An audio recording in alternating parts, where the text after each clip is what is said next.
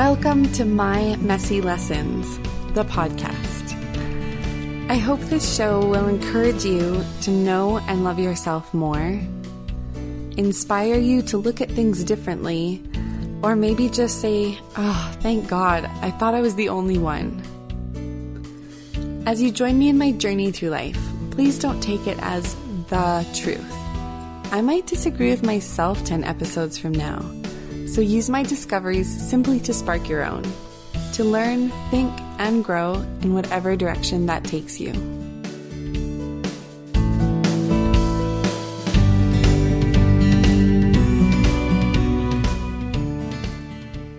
Today, I'm going to tell you the five best pieces of parenting advice I've gotten so far. These things, as everything else, don't just apply to parenting, but to other areas of your life. So if you're not a parent, keep listening. You'll still find this relevant and applicable. I just wanted to give you a heads up that I do swear a couple times in this episode, so just keep that in mind if you have little ears around. Number one, there is no such thing as a parenting expert. This is advice from Brene Brown, and I really believe this to be true. parenting expert is an oxymoron. No one really knows what they're doing. it's the same in life. No one is an expert at life, although it seems like some people are because it seems like they always have their shit together. However, it's still shit, and I guarantee you, they still have issues that they don't have a flying fuck how to solve.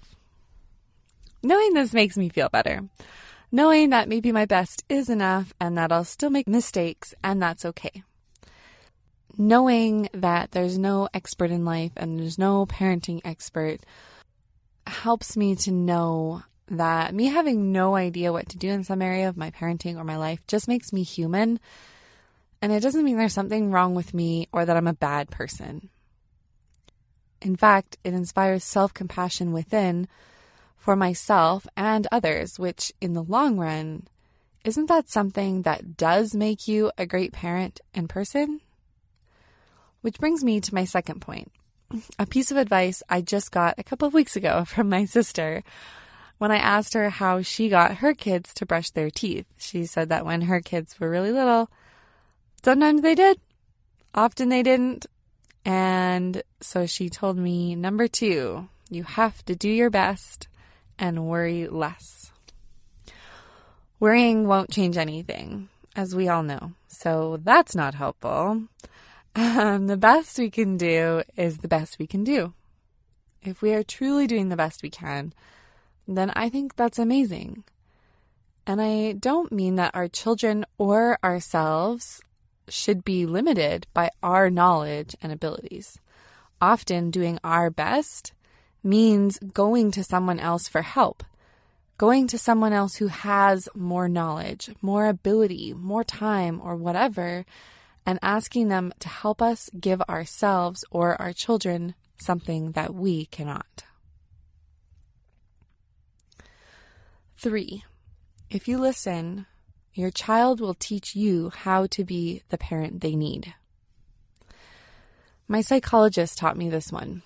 It helped me to understand that going into parenting with a fixed idea of what I'm going to do in situations or how I'm going to correct my children or how I'm going to teach them will probably just cause me a lot of stress. Each child is different, right? And so I need to adjust accordingly and learn what I need to do to best support them specifically. How do they learn? What do they need to feel loved? How do they best understand things? There's more of this in my future. but one thing so far is that I thought, well, Declan will absolutely know that he is loved. I'm going to give him all the kisses and cuddles he wants because that's what makes me feel loved. But he's not a super cuddly guy. It seems like what makes him feel loved and secure is when I sit down and play with him. I want to interact with him and read him books or, you know, stuff like that. If you've read the five love languages, You know what I'm talking about. He's a quality time guy, not a physical touch guy. And so to be the best parent for him, if I want him to feel the most secure, I need to let go of the idea I had of what would make him feel that way and follow his lead. This applies to other relationships in our lives too. Do we really listen to those closest to us? Do we study them and know how things affect them? What makes them feel secure? What makes them know you love and care about them? Do you explain things to them in a way that they understand? Number four, people will give you advice. Listen to them, thank them, and then go do what you feel is best anyway. This is also from my sister. People dish out a lot of advice when it comes to parenting. Very heated and opinionated advice, actually. Maybe you have someone in your life that does the same thing. It's easy to get angry when someone offers unasked for advice. We might feel like they're saying that we can't figure it out for ourselves or we're dumb because we haven't figured it out and this is obviously what we should do. You know? But I find that when people give advice, they really just want to know that they're heard. And deep down, they really just want to help, which is awesome. So, what I do that really seems to work lately is to listen to what they have to say and thank them for sharing. I don't say I will do what they suggest. I don't say it's a good idea if I don't think it is. But, you know, I take into consideration what they say and then go and do what I think is best anyway and trust my discernment because I know myself and my family the best this seems obvious, but you know, sometimes it's really hard, like when we're not really sure what to do or when someone holds a lot of influence over us. In that case, I would probably go and seek advice from someone, but from someone I trust and someone who really knows me. Number five, you have to be what you want your children to be. I've heard this multiple different places, and Declan isn't old enough for me to really put this into practice, so take this one with a grain of salt. but it makes a lot of sense to me. The idea is that if we want our kids to be socially adept, for example, to be able to make conversation and navigate difficult ones, we can't just tell them to do that or even teach them how to do it. We have to be socially adept and learn ourselves how to navigate difficult conversations. Kids learn by who we are, not by what we say. I remember having a conversation a long time ago with my mom where I told her I really struggled with self image and self esteem. She was baffled because she said, But I always made sure to praise you and tell you when you did a great job, which is true. They did a really good job with that, my parents. But my mom herself at the time didn't have a strong self esteem or self image. And that's what I picked up on. Instead of learning, you know, self esteem for myself, I learned that I should praise others because that's what my mom was living out. Does that make sense? It's ironic, isn't it? living out what we want our children to live out is much more difficult than just telling them what to do. It requires a lot of inner work and inner honesty and courage to get out of your comfort zone. I believe this to be true about our influence in general. True leadership is going first, it's showing the way. How can I tell someone to do something I'm not willing to do? How could that carry any weight whatsoever? I I believe that true leadership is living out what we believe in and out of the home.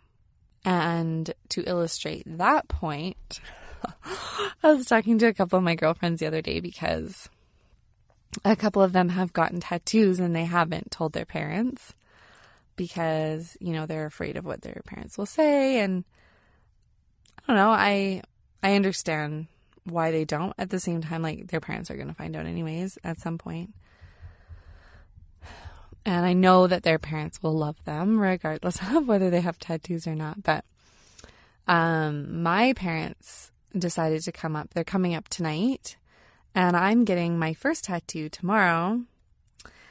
and I was laughing with them because I said, of course, my parents are going to be in town when I'm getting my first tattoo. So I'm going to really have to actually put into practice um, these things that I've been telling you to be courageous and be honest to your parents um, and trust that they're going to love you anyway.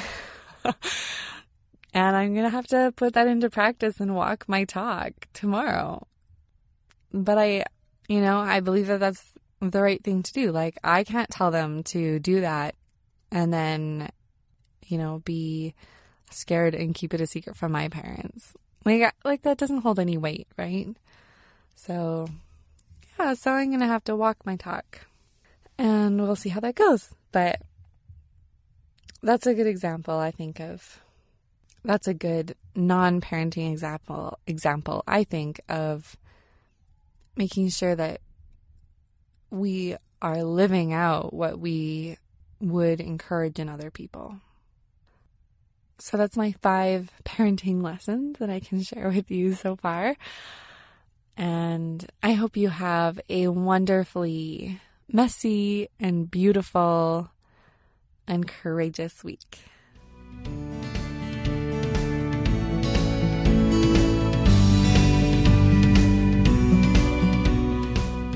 This is Phoebe. Thank you for listening to My Messy Lessons. If you'd like to continue this discussion, visit my Facebook group called My Messy Lessons The Community and ask to be accepted into it. I would love to hear about your experiences or questions on these subjects. If you like this podcast and want to get each episode as it comes out, remember to hit the subscribe button on iTunes or wherever you find your podcasts. If you have questions, comments, or would like to access the show notes, please visit my website at www.mymessy.com. The intro and closing music is Never Back Down by Floorbrode. See you next week, and remember, we're all messy. That's what makes us beautiful.